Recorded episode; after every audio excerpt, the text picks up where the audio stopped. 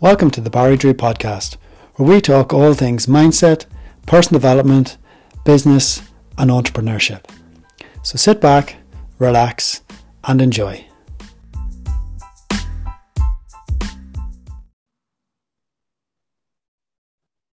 Okay, Alwina, you're very welcome to the podcast. It's great to have you here.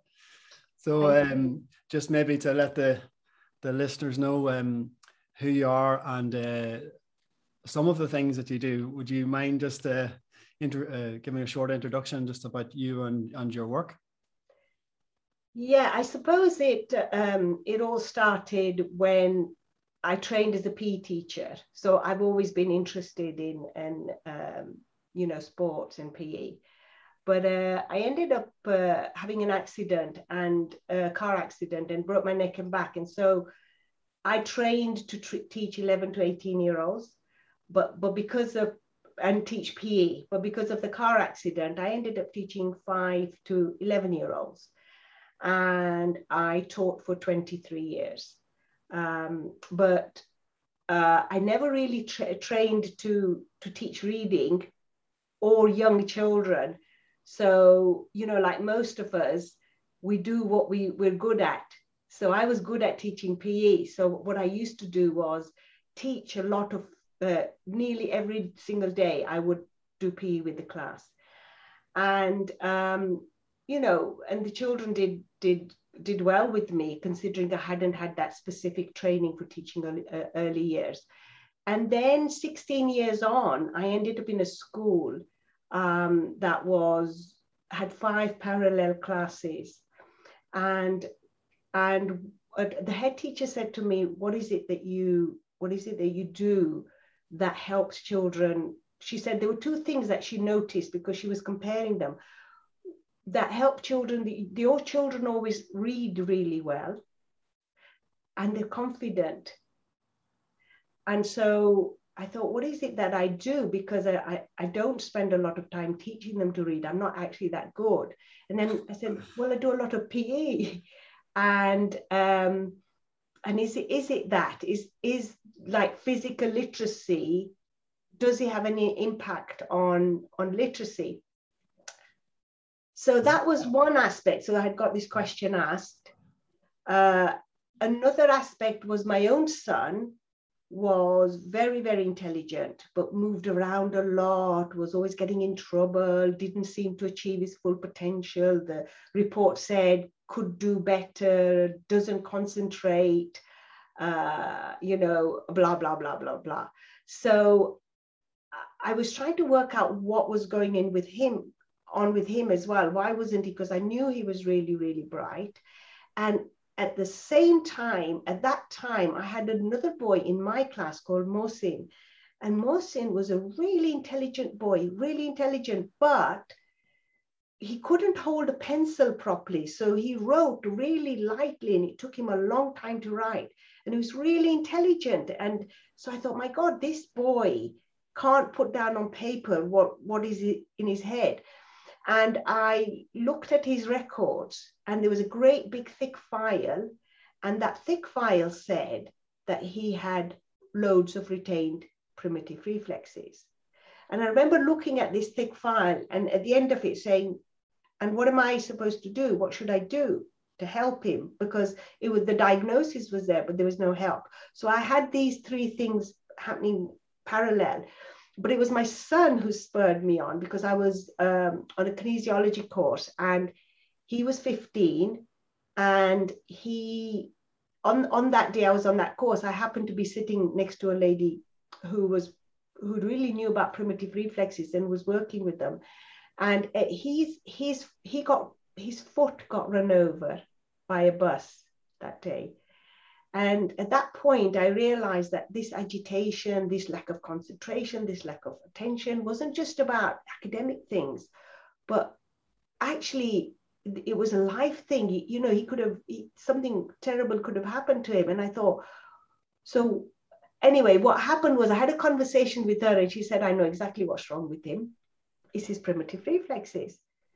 And so I ended up going to her and he, she addressed his reflexes. And within three months, he was like a different boy. Like, honestly, the, the change was immense. Along with that, she also checked auditory processing uh, and how the frequencies that he could hear. And she, she said to me, if you, he's, he, there, there are some frequencies he can't hear that are high frequencies, and he will be prone to depression if you don't add this frequency. And I thought, oh my God, how is that possible? But then she showed me other charts where, because of the different frequencies that people can't hear, she said you can chart and see what kind of illnesses they can have.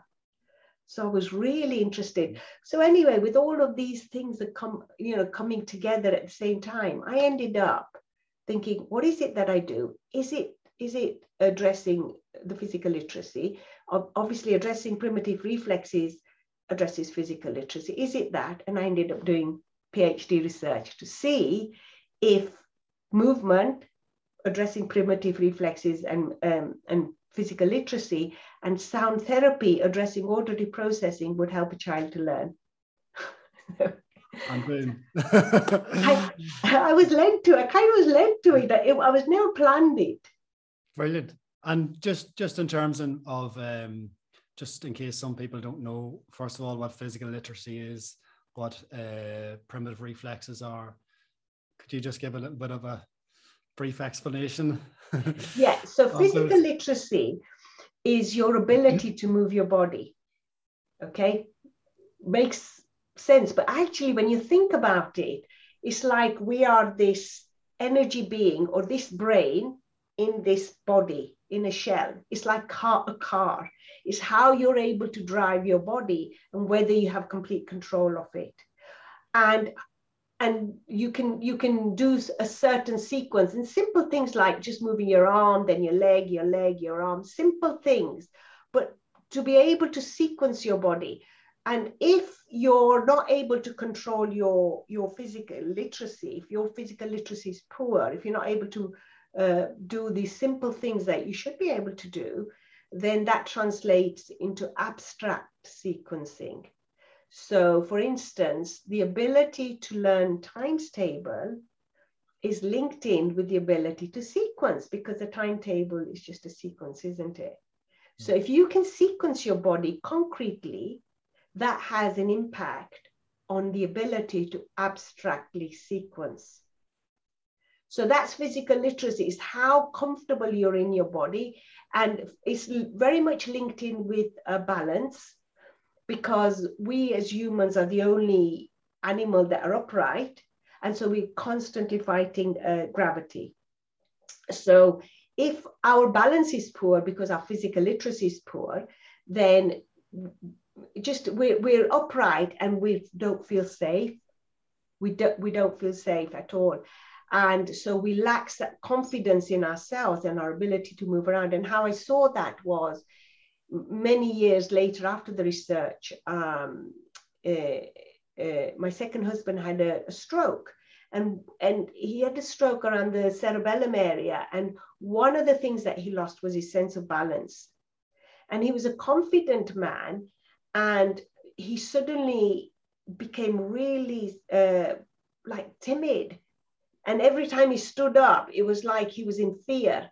And it was interesting when we sorted out the balance again, the confidence re- returned. So it was so interesting. So the ability to balance is part of physical literacy and it impacts in ways that you have no idea.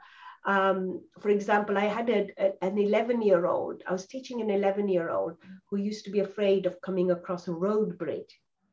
Well, a road bridge is, you know, stable.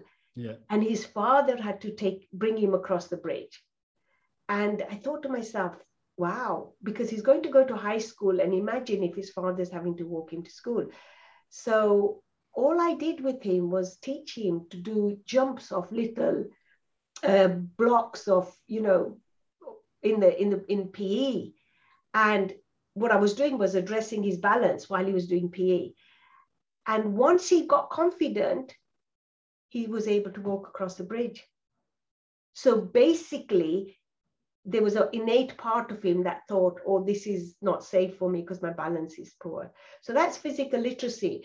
But physical literacy is affected by primitive reflexes. Primitive reflexes are there from the beginning, from zero to about one, one and a half, to make sure we survive. So they're like um, angels in the early years because they're helpers. But if they're not, if they're not integrated, they're like rascals.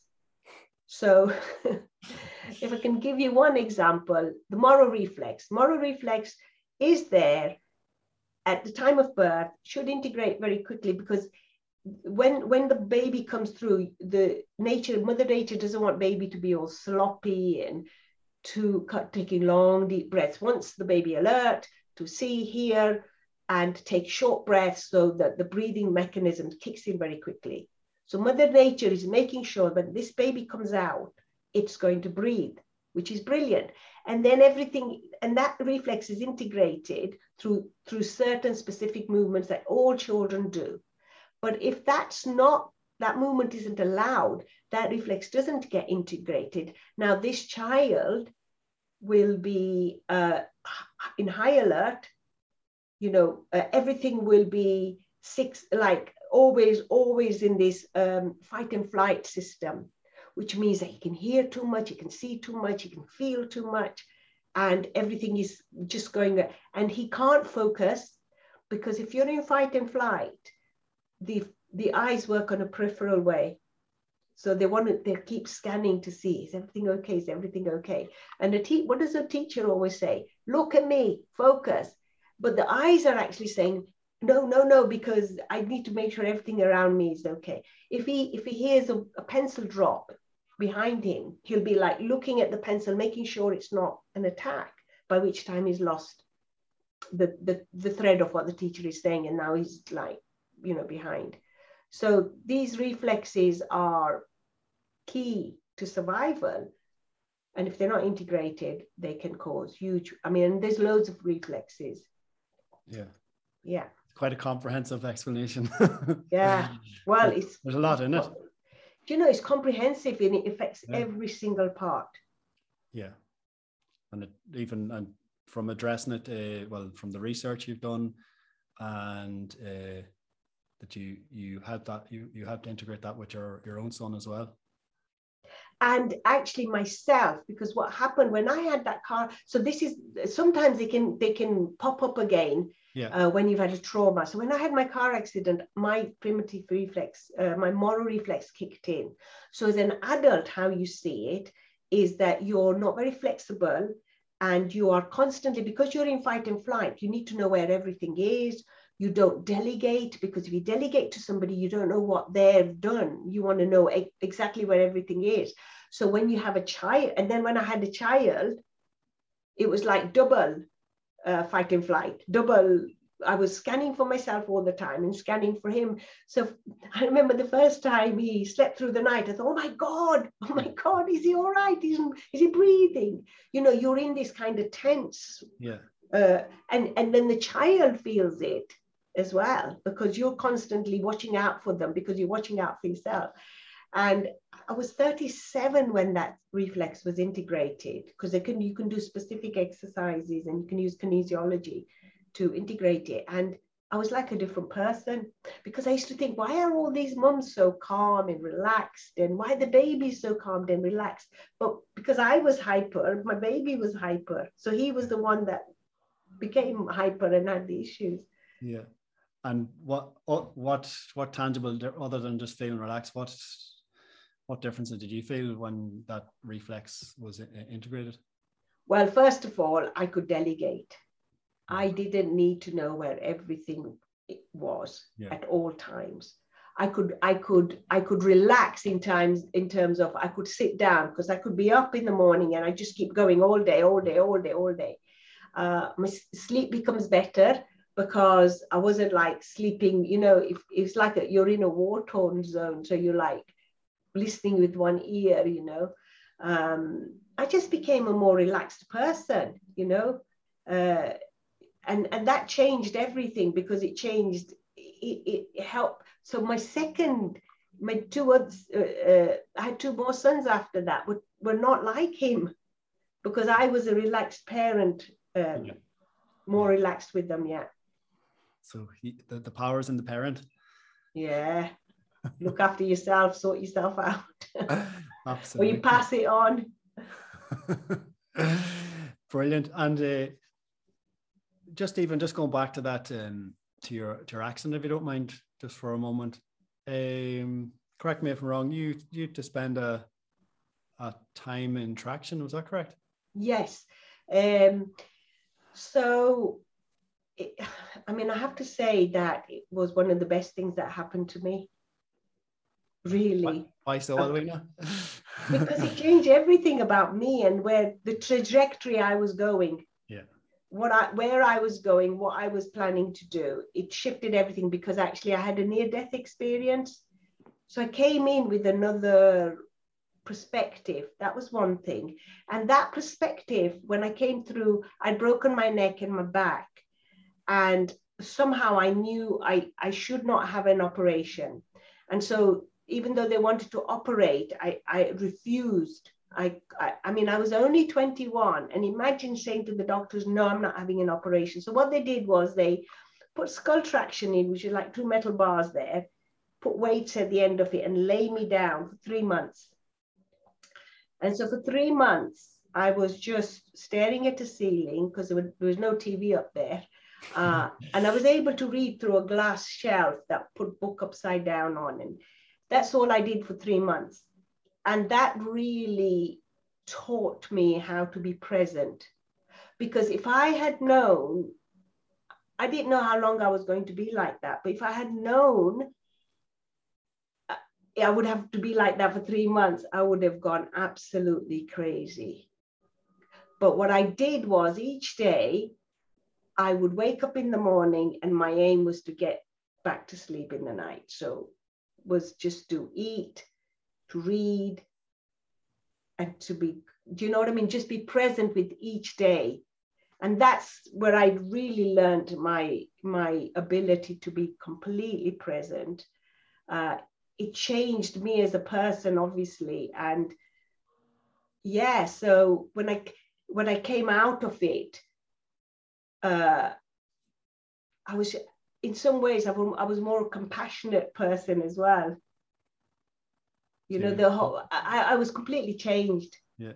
To yourself or to others or both or um to myself, to others uh, that that the accident was interesting because I did, you know, it wasn't pure sailing. I mean, I was left with a lot of pain. After three months of uh, uh, traction, I was put in a, a, kind of a thing here, all all right down to my waist for about six months, and had a neck collar. Um, and I, then I had a pain for about 10 years, lots of pain. And I came across kinesiology and in that uh, session, the kinesiologist said to me, I need to forgive my mother in law who was in the car accident with me. And I said, Well, why would I need to do that? She said, The lack of forgiveness is the pain in your body. And I thought, This this is mad. But mm. anyway, finally, I was able to forgive her. And when I sat up after about 45 minutes, oh my God, I would say about 70% of the pain left because it was the it was lodged into my body and that taught me the the power of forgiveness and what is your understanding of or what is forgiveness what's your understanding of it it's my good. understanding of it from that if you remember i was pain i was in pain yeah. is that when you don't forgive another it's not it's it's not them because my my thing was I wanted to be right. My my mother-in-law had been not too brilliant with me in her ignorance because and it wasn't her fault mm. because the doctors had said I there was nothing wrong with me. I wasn't very good at sorting out bearing pain. And I had walked around for seven days after the accident. When I came back to England, they found out I had a broken back and neck. So she just thought I was just all right but I wanted to be right because I thought this this person had treated me badly, and her treatment was not good. So for me, the when I when I cut when I forgave her, that I was in pain. She was no she was not in pain. I was the one in pain. So with lack of forgiveness, it's I I have found for myself and for others actually that it's you're the person in pain. The other person might have forgotten the incident completely. Yeah. And how did you do it? um, do you know the hardest thing about forgiveness? Is choosing to do it. The actual forgiveness is not hard. Yeah, it's that choosing to do it. Choosing. And the other thing is not wanting to be right. Uh, what, what do you mean by that? I mean, I wanted to be right that I was judging her. You know, I wanted, you, I thought she had done something that was not good. Yeah. So I wanted to be right about that. I wanted to keep mm-hmm. the evidence. Yes. It was like I was keeping the evidence and judgment, and I was judging her as well. And that stored as pain in your body. yeah. So it's not really about the other person. It's never about the other person. Yeah. Because that, if you think about it, she did, she did what she did because she thought I had no, no, no, nothing wrong with me. Yeah. And she, she made me do loads of stuff for her. Like, I mean, like, I used to have to keep making coffee for her. And coffee, I was in Algeria, you see, and yeah. you had to go and light up this little stove and scoot down. And it wasn't like pressing a button. It was it was hard. It was painful for me. So I thought, why was she? She should have been giving me the coffee, but I was in pain. But she didn't know I was in pain because the doctor said, "Oh, there's nothing wrong with her." Hmm. so you see, sometimes a person is, from their perspective, what they're doing is okay for them. Yeah. That's a it's a it's a deep topic anyway, forgiveness. it's a whole it's a whole topic. it's a whole topic, yeah. but even just to touch on that again, like okay, you made that decision, let's say in this instance to to forgive. Was that done from is that just you saying, okay, I forgive you? Because a lot of people say, okay, I forgive you, but you can see uh, in the life or you can see in the body that, well, maybe that's not the case. Like, is it done in the head or the heart or from your experience? I know everybody might have their own ways of doing yeah, it. Yeah, from my experience, it's, I always say, uh, I always say it's with the forgiveness of God. Like, so the forgiveness of the heart. Yeah the forgiveness with love. Uh, if there's the forgiveness of the head, a lot of time people think they're forgiven. But if there's a charge to it, if there's an emotion that arises, you haven't completely forgiven. And I think part of that forgiveness of the heart is saying to the self, I am not God to judge another. Hmm.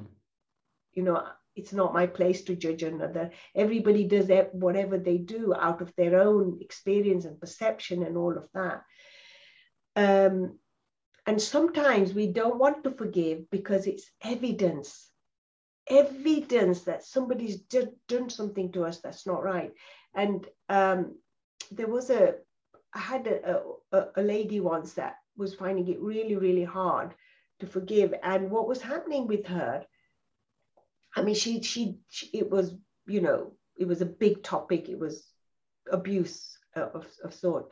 But what, what, what was happening with her was she was, all her joints were hurting.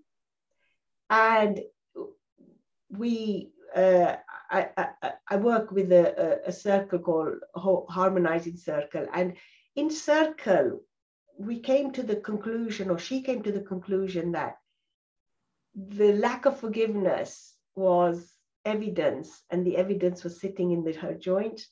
And so when she was able to forgive, uh, the joint, the joint pain left her. And I said, why don't you put the evidence on a piece of paper? So when she transferred that evidence to piece of, it's always evidence. We want to keep evidence against somebody else. Somebody did this to me. Somebody did that to me. Somebody did but, but the problem is like this woman, like myself, the evidence sits in your body and is paying to yourself. So that's for that's you know the the difference. And the other thing is it's always easier to forgive another than to forgive the self.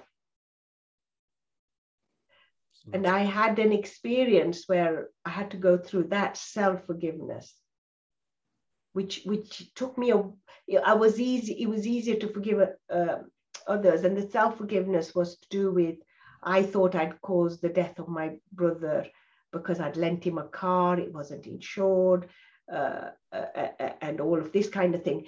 And and it after about eight years, it just sat on me one day that it was like an epiphany that who am I? Who was I to be in charge of anybody's life? Who, who did I think I was that I could have saved him that day? The, the arrogance of trying to play God. Yeah. And that allowed me to forgive myself. I thought th- that was his destiny, that was written, that was his soul journey, or whatever. Who was I to think that I could have changed that?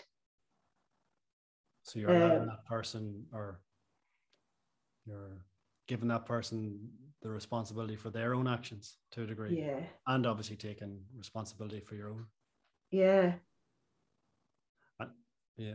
So does from your perspective, does um because forgiveness can be quite a I think a very controversial topic for some people, particularly let's say in case of abuse and things like that.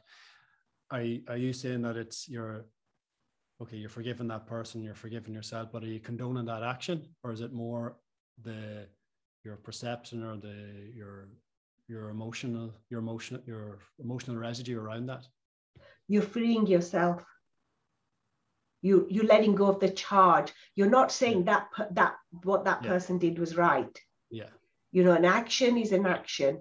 Yeah. what that person did was not right but you're letting go of the charge. You're letting go of the angst. You let you're freeing yourself because maybe that person is not even thinking about it this this lady that i was talking about it was her the pain she was getting was because her the her partner had abused her daughter.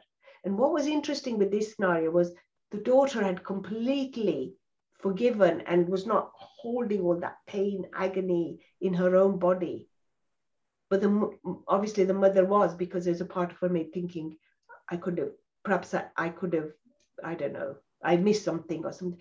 So she was holding it as evidence. So that was very interesting that the person who had had the actual situation was able to and she was a young girl but my god she was completely free of that yeah. of the ball and chain of that thing that was happening it was just amazing to see that uh, she'd freed herself. It's all forgiveness is always about freeing yourself.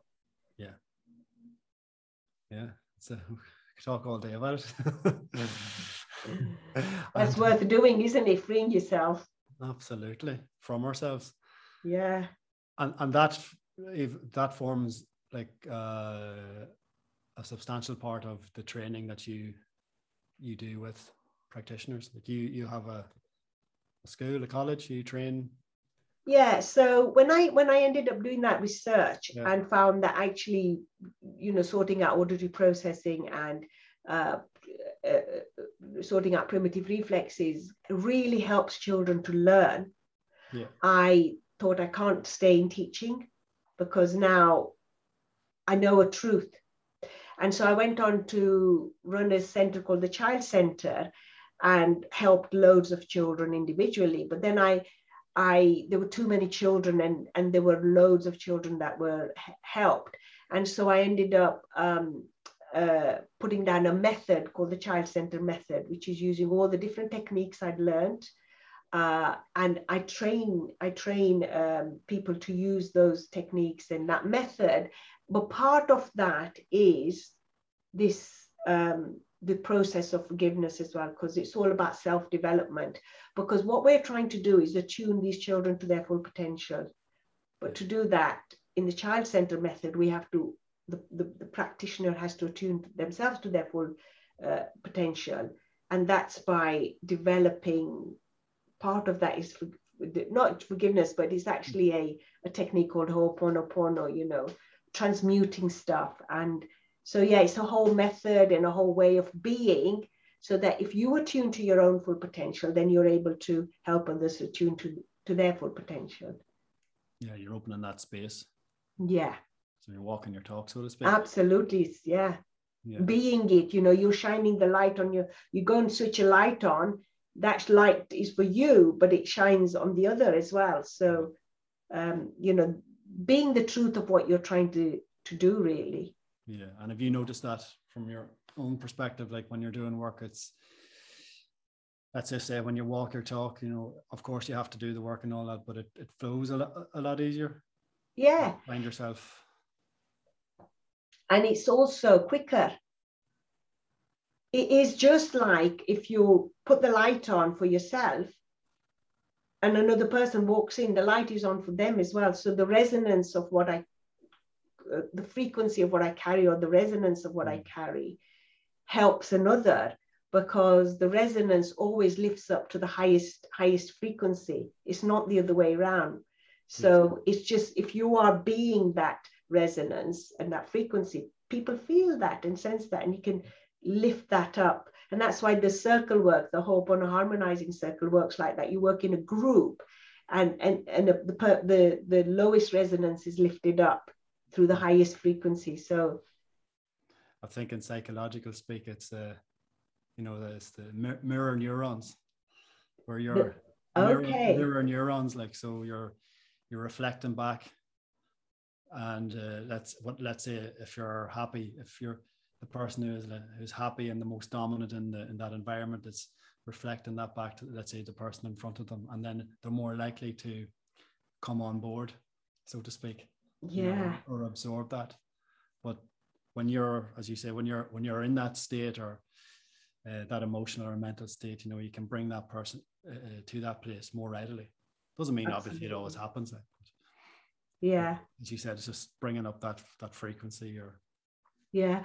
And that i had to practice that with my second son um, because he he had uh, has has bipolar and he sometimes he could sink into this really dark space and uh, i and his and his dad would kind of jump into the dark space with him so it was like being a companion but the problem with his dad was that he would then feel all the pain in his own body. So he started getting depressed. And I remember one time saying to his dad, Look, look, it's like he's in a deep, dark well.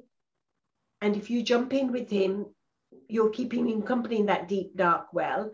But I'm up here and I'm saying, Look, come here, come here. This is where you need to be. I said, If you come and stand with me, he will he will want to come there and the interesting thing was that my son said to me at one, this was previously said, you know that hook that you're holding me up with, you know you're not strong enough to hold me up. He said, let go of that because you're not strong enough. And I, and that's what made me jump out of that dark place and stand at the top and say, here I am, here I am. So it's like that. It's like the light. The light is always stronger than dark. I really do believe that. The dark is an absence of light. So, mm. you know, if you, you know, people sort of say, be the light, be the light. And it seems a cliche, but actually that, that's what I try and do. So, like, you know, the, the moth comes to the light. So, yeah. the pulling people up just by being, being that so light or truth or yeah giving uh, or compassionate love and uh, the Ho'oponopono is part of the practice you use to yeah, that that's yeah. Will you do that for yourself first and foremost? Yeah, because you know the Huna tradition of Ho'oponopono was that if there was angst anywhere, that they would sit in a circle and they would all forgive each other, accept forgiveness, give forgiveness. There'd be, the, you know, the community would work together like that. So nobody was busy judging. It's, it's, it's, it, part of the forgiveness is, is stepping back from constant judgment, judgment, judgment. So um, yeah, it's all part of it, and it's all that's all part of the child-centered method as well. In that you're trying to just raise your own frequency, your own resonance, so that as a therapist, you've got to walk your talk. So when you do the when you're working with the method, it's not just like do this, do this, do this. You have to be it. Yeah. That's a fundamental, that's a yeah fundamental principle and or philosophy. Absolutely. It's a big journey. Yeah. And um uh, what was I going to say? Yeah. And how long is that journey? Can anyone do it? Anybody can do it because we're all we are all able to do it. Uh, how long is that journey? Well, is, how long is a piece of string? Yeah. Well, well, what I really meant is like, how long is that if they were to do it with you? Like, all right, if they wanted to do it, it's it, it's about an eighteen month course. Yeah. But um, and some people, because uh, it's not just about me teaching you how to use these different methods. Yeah. The self development has to come through it as well, because it's like attuning to your full potential. Um, and that was really important to me as a person because um, so I, I I I have dyslexia now. Dyslexia is not what I'm sorry, but it's not what the there's different different ways of having dyslexia. So um, so when I was at school, I, I I did okay. Then when I got to my O levels, I did okay. I just did okay, okay. And I used to think I'm smarter than this. And it was when I went to PE college. In fact, I just scraped through to PE college.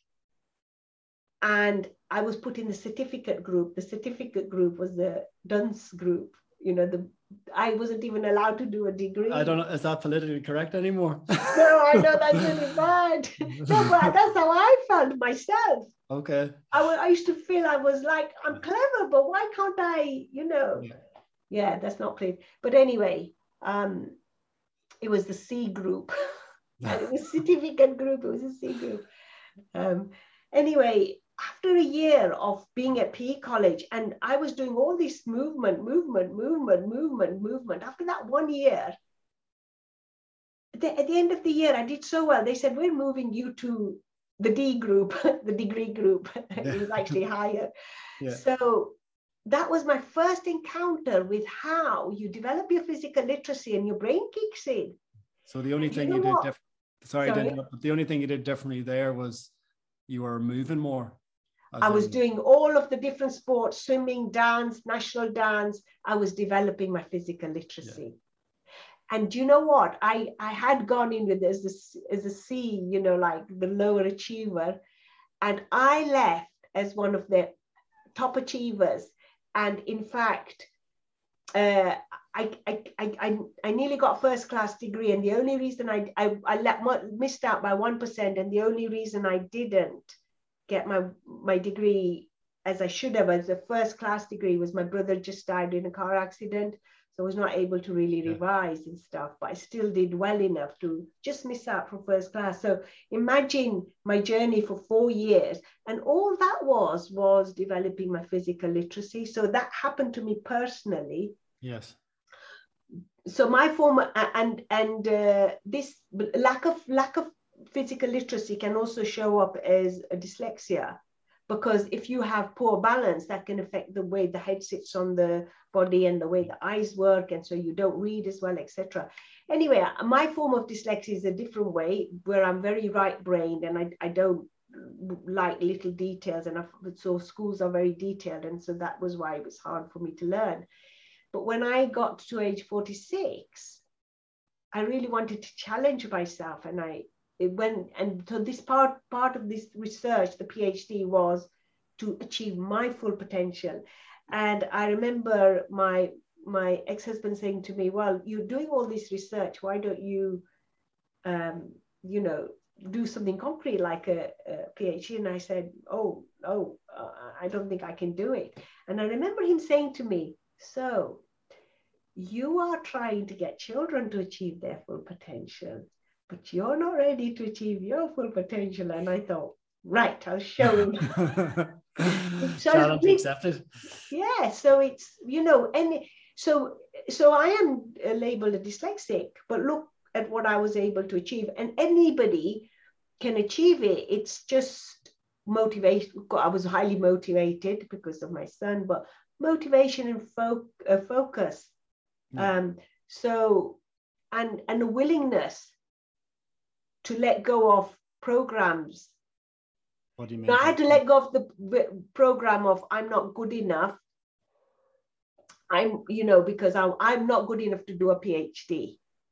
I had to let go of that program. And do you do you feel that, or do you think that um, because of dyslexia and all and all the rest of that, it affected your your thinking, your self esteem, what you would or would not do in life? Well, my hmm. dyslexia is one of my biggest gifts because I can see the big picture. Hmm. Okay, I can't see all the little details, but I can see the big picture. So that is what enabled me to develop a method to look at, oh, put this together, put this together, put this together. And then I've got this great, big, fabulous method using science and energy work and movement. Yeah. And okay, in my manuals, you might find a couple of spelling mistakes and stuff like that. But my brain doesn't like to focus on the little yeah. uh, stuff. It likes the big picture. So actually, my dysle- I had to, but you're right. I had to, I had to embrace it and say, does it really matter if I'm not that brilliant at spelling? And that I write sometimes as if another person can read my mind. Yeah. does it really matter? Yeah. And so from so my own journey, um, I did actually go and lecture for three years to teachers because of uh, to look at diversity and, and to look at children and look at their strengths and focus on their strengths rather than so dyslexia is you're a very right brain person so schools are very left brain and i saw that with my three boys because i had two the eldest and the, the second one were very right brained so a right brain person is like they need to know that you're building a house. But schools would start by brick by brick by brick brick brick and then they'd say oh that's a house. Well if you told me if it was a house that my, i could have focused on it better. Yeah. Whereas my youngest son was left brain. So it doesn't matter. He could sit and look, brick, brick, brick, brick, brick. Oh, that's built into a house.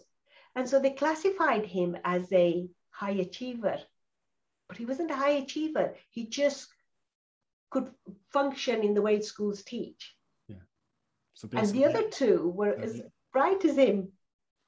Yeah. So it's just it's everyone basically everyone learns differently. And these things like dyslexia and all the rest, it's a I think it's Richard Bandler says, you know, learning differences. We learn. Yes. Different. Yeah, reordered. They're not disordered. They're reordered. Yeah. And I remember when I was lecturing uh, about focusing on children's achievements rather than what they can't do, uh, and I was uh, it was to teachers, and I was I was talking, and suddenly the whole lecture was about focus on what children can do. And this this young lady uh, said, "Oh, you got a spelling mistake there." and I just stood there for ages, and I said, "That's because I'm dyslexic." I think the whole group got the point of it. Um, so yeah, if you if you if you explain to a child with dyslexia how they work and how they function, of course they do need to read. But if you sort out uh, physical literacy, you sort out balance, you sort out their primitive reflexes. I, as I said, I never had problem uh, teaching children to read. Bring me a child who can't read and I can sort them out. by movement, by not doing more yeah. reading, you don't do more of what you can't do. You fix the underlying issue, which is physical literacy. Physical literacy impacts literacy. Yeah. It works it works. It worked on my me. My you remember me from the C group to the D group degree. Yeah. you know, part, it that, happened to me. Yeah, and you have another thing uh, as well as the uh, the the child center method training of uh, the simple simple physical literacy. Yeah. That's yeah, the simple physical literacy movement program. Yeah, so if you Just, don't want to uh, train as a child center method uh, practitioner, which is using science and energy medicine and movement, you could, the, I have simple physical literacy, which is for parents, for teachers, for any adults working with children, which is just basically you are working with affecting their physical literacy. And it's a program that I used for the research Uh, it's validated by research, and you can actually become a simple uh, uh, physical literacy practitioner, pract- coach. Yeah. So you can go and work with groups of children or individual children, or go into schools and work with children. Or and, use it uh, on yourself. Sorry. Or use it on yourself. Oh, use it. Oh, when I was doing my uh, PhD, I had to keep doing it using it on myself mm. because there's certain movements that can really help you to focus. Yeah. Uh, uh, one one of them is called simple brain yoga, and it, it, I used to find when I was writing that for two hours I could really focus well. So I used it on myself as well. Yeah. And even for parents, like for themselves, it does help resolve. It can resolve a lot of a lot of emotional. Yeah issues and yeah that.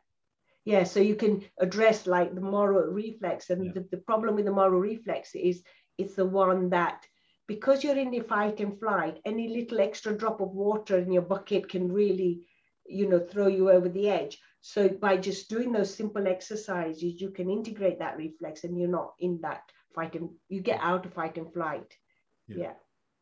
but like anything it takes a bit of bit of practice doesn't it yeah absolutely but it's fun, you know, it's a fun way of doing it.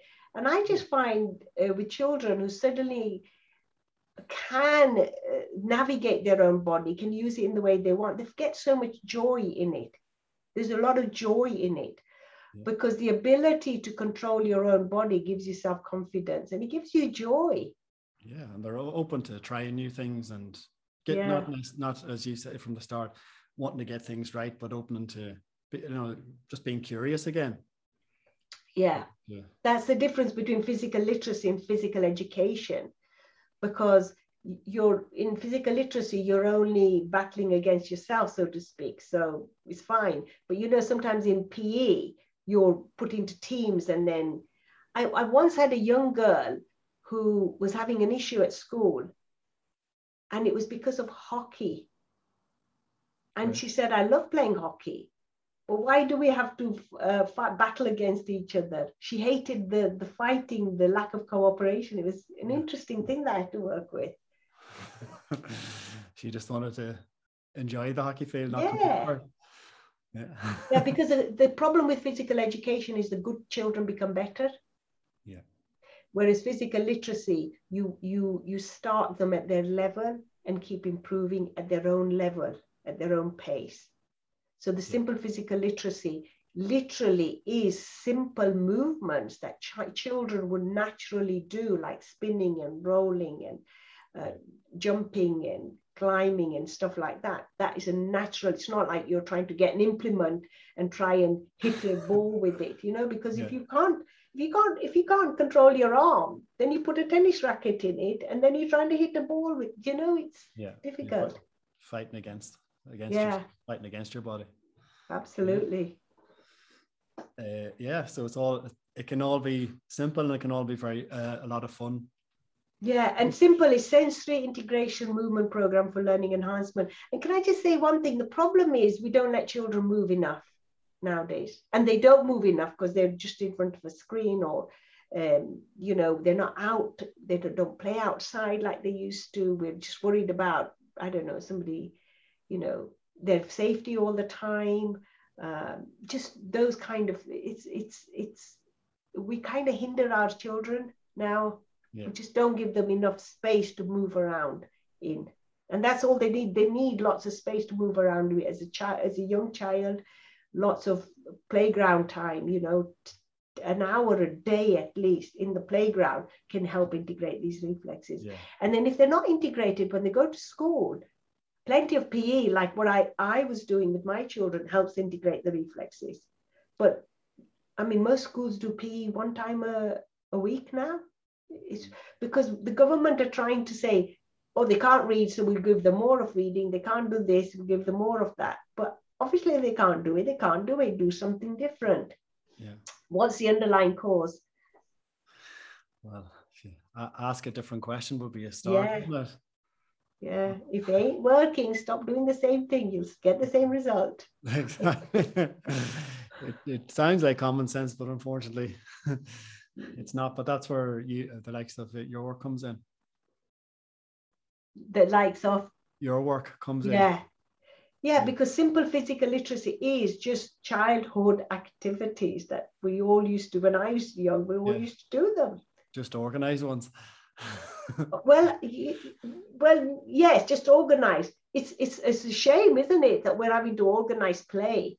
It's organized play, and in yeah. fact, I've developed um, a program now for three to five year olds called Simple Stars, so that they don't, if they've got reflex issues, and this is this isn't you you can't make them do specific movements but you give them the environment to do yes. the specific movement so you're yes. encourage them, encouraging them so when you take them in a playground for instance you're giving them the environment to integrate their reflexes to develop their physical literacy because every time you're they're on a swing or they're going round and round on a merry-go-round or whatever except they've stopped the merry-go-rounds because it's too dangerous Right. What they're actually doing or climbing is developing their balance. Yeah. So when they develop their balance, they're affecting the way their eyes work and they're affecting the way that a child can read. Uh, they found that when astronauts go up in space, that they lose a sense of balance and they get something called space dyslexia. So they can't read as well. So come back, sort out their balance, and there you go. And there, there's a, a guy actually who created centers just by sorting out children's balance it was like giving them and then remediation of course you do need to teach them how to read but now they have the equipment to read. Yeah. just by sorting out their balance he was impacting the way they um, were reading. It's amazing isn't it? Yeah it's it's so simple. Boom boom. Yeah absolutely. Uh, it's simple when you know how it's simple when you know how. Yeah. It's like the forgiveness. It's simple. You just got to choose to do it. Exactly it is honestly it's all to do with choice. And choice is the only thing we really have in life. But we got to know we have that that we got, we got to know that choice is available. Yeah. I mean you know, even when we, cho- when we choose to think a thought, do you know there's a split second of choice before we start thinking that thought? Where we can actually let the thought go. But once we start thinking it, we can't let it go. So there is a split second. That's what meditation is about. Split second where a thought comes in and you choose not to think it. Do you know you can choose not to think a thought? A lot of people don't know that. Try it. How, do you choose not to think a thought? Pardon? How do you choose not to think a thought? I be, you know, I teach meditation to children. Yeah. And this is what I tell them, and they're so brilliant at it. So I say, when the thought comes in, because thoughts float in all the time. Yeah. You can't stop thoughts. We're supposed to have thoughts. So I just say to them, when the thought comes in, put in a little bubble and burst it. And my God, these six, seven year olds are so good at doing that. Is if you can find that just little gap, yeah. is that first gap, and slowly you can start extending the gap. But there is a moment of choice where you choose to think it. If you don't choose quick enough, it's in, and then you got to think it. it's something everybody should try Next time a thought comes in, don't think, ah, the thought's coming in, I've got no choice. Yeah. You've got choice. Choose not to think it. Challenge of the week. Challenge of the week, that's it. Yeah, see if, you, if, if see if in seven days there's one thought that comes in and you choose not to think it and you didn't think it. And that's how you build up that mental that mental muscle. Like, and, and there are there are there are other ways other other than the bubble, but like it's, it's finding out what works, isn't it? Yeah, bubble or disperse it like a cloud. Yeah. What do you say to yourself? I'm not choosing. I'm. I'm. I've choose, chosen not to think it. Is that you? you but you've developed quite a. Um, let me see. Do you think that requires, or because you've? Sorry, I'll, my my thoughts are all jumbled here.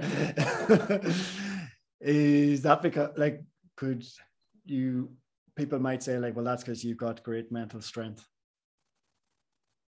no because i can teach six seven year olds how to do that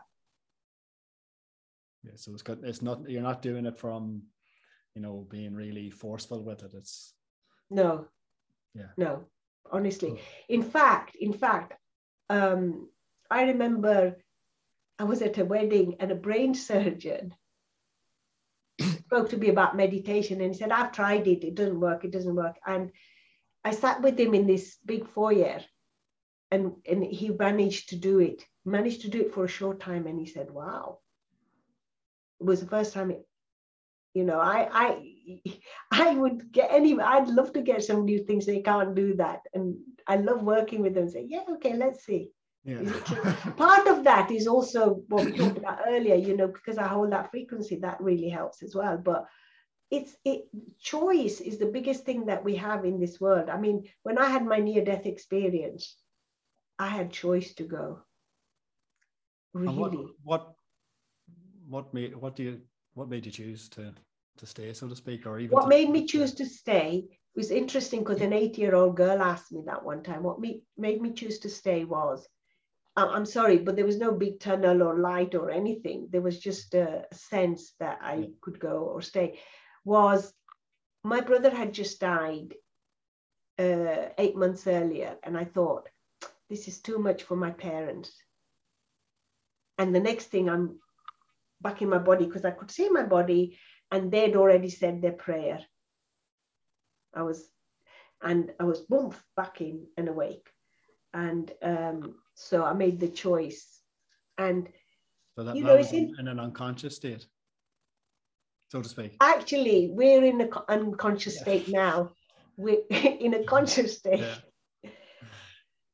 But You then know, moving moving into like when okay, you're back into your body and then those that extended period of time period of time, like did it just go from okay, I'm gonna make the most of this, or did you go through like did you get pissed off? Did you get frustrated? Like what was that that tipping point that you said, okay, I'm I'm going to just glad I was alive again. fair enough. It's that simple. No, I tell you, do you know what it was? Actually, wasn't that because I, the, you know what, the little girl who said, who asked me that question, she said, "But why did you come back? It's nicer on the other side." Yeah. She knew. Anyway, um, no, I'll tell you what it was. My tipping point. Uh, my mother was disabled at the age of 30. She couldn't move her arms or legs and use them. Move them, yes, she could, but she couldn't use them. And so when I had this massive car accident and uh, all my body, I could move everything, I was delighted. And I was going to make the most of it. And I make the most of it. And I, when I run, I am so grateful that my body can run or play tennis or get out of bed or do yoga. I'm so grateful. I was so grateful that all of my body parts could be used. That's what that was a tipping point. I was just grateful. Brilliant. So we don't need to have a car accident to be grateful, do we? Nope, That our body can move. absolutely. Yeah. And you know, um, just very recently, uh, that that my my m- the my husband who was my ex-husband who was in the car with me at that point and he was actually not hurt at all he had to he was on a on a, a ventilator and i thought to myself my god i was grateful because i could use my body but actually we should just be grateful that we can breathe as well Hmm. i mean you know take a breath he was six months a machine was breathing for him before he passed away but you know, like if you wake up in the morning and you're breathing, isn't that something to be grateful for? And that you can breathe. I six months of wow, this guy can't breathe Mhm. is such a thing to be grateful for, especially with all of this, you know, what's going on recently in the world. Yeah. Just just being healthy is something to be grateful for. Absolutely. And it's health, all the cliches are true, you know, our health is our wealth. Absolutely. We've really found that out, haven't we? Yeah. Yeah. Just and that, uh, uh, well, my sense is that gratitude you speak of, like, it's not, again, it's not intellectual. It's not go on and say, I am grateful. And, but it's, it's, it's something you, it's more than just in your head. You- You're, you're feeling it in your body. Yeah, absolutely. And didn't we learn in this um, in this period that it's all about choosing ourselves that really matters? So we had to choose to keep ourselves safe, and that was helping everybody else to keep safe. Wasn't that one of the biggest learning? That actually choosing others, going to visit them or whatever, was not the right choice. The choice was to keep yourself safe everybody keeping themselves safe helped everybody else, which was all choice, wasn't it? I guess so. That's what they were saying. Be safe, keep yourself safe. this is it. But ultimately, it's our, as you said, you know, we can, we don't need a, the external thing like that to happen. We can do this anytime. Yeah. Yeah, just just gratitude for being alive Yeah. all very all very simple to do, isn't it? Yeah. It's just given, given, that time or just even a few moments of reflection, isn't it? It doesn't have to be sometimes I think people, you know, can complicate and think it has to be this big magnificent thing. No. Just like enjoy the simple pleasures or, or giving gratitude, whether it's silently or or to another person, it doesn't really matter. It's it's yeah. more the feeling that the feeling that we feel in the body. Absolutely. Well, I'm very grateful to have uh, had this conversation with you. Doc, Dr. Alwan, Dr. Alwan. Thank you. I'm I'm grateful that you chose me to have conversation with well, you. it was my choice. and it was your uh, choice to say yes or no. Yeah.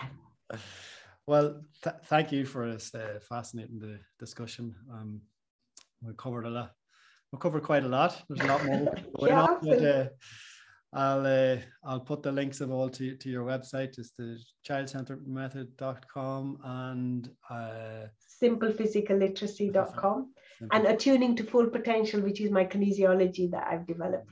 So we'll, we'll put all that down, and yeah. anyone who's interested in potentially uh, training, there's upcoming courses like uh, in, in Ireland next year, March next year, isn't it? Yeah, the Child Little Method, I, I start a new cycle, and that's March the 5th and the 6th, that starts a new cycle. Right. Simple physical literacy is next week. so that's okay. Uh, no, it's not next week. It's this Saturday. okay. But um, no, I they're all around and attuning to full potential, which is a kinesiology that will yeah. that that's rolls around all year round. Yeah. Yeah. It's all via Zoom nowadays, so it's anybody can come from anywhere. So that my my my global audience can appreciate your work. if they're on the right time zone, they sometimes don't like you when it's 4 a.m. in the morning, they have to get up. Uh, well, when, when it's important enough, when you want to do it, time. Yeah, time absolutely. Absolutely. Very good. Very good. Well, thanks, Alwina, for for coming on. And well, we never know, we might get you back on again in the future. Oh, thank you so much for having me. No problem. Thank you. Thank you.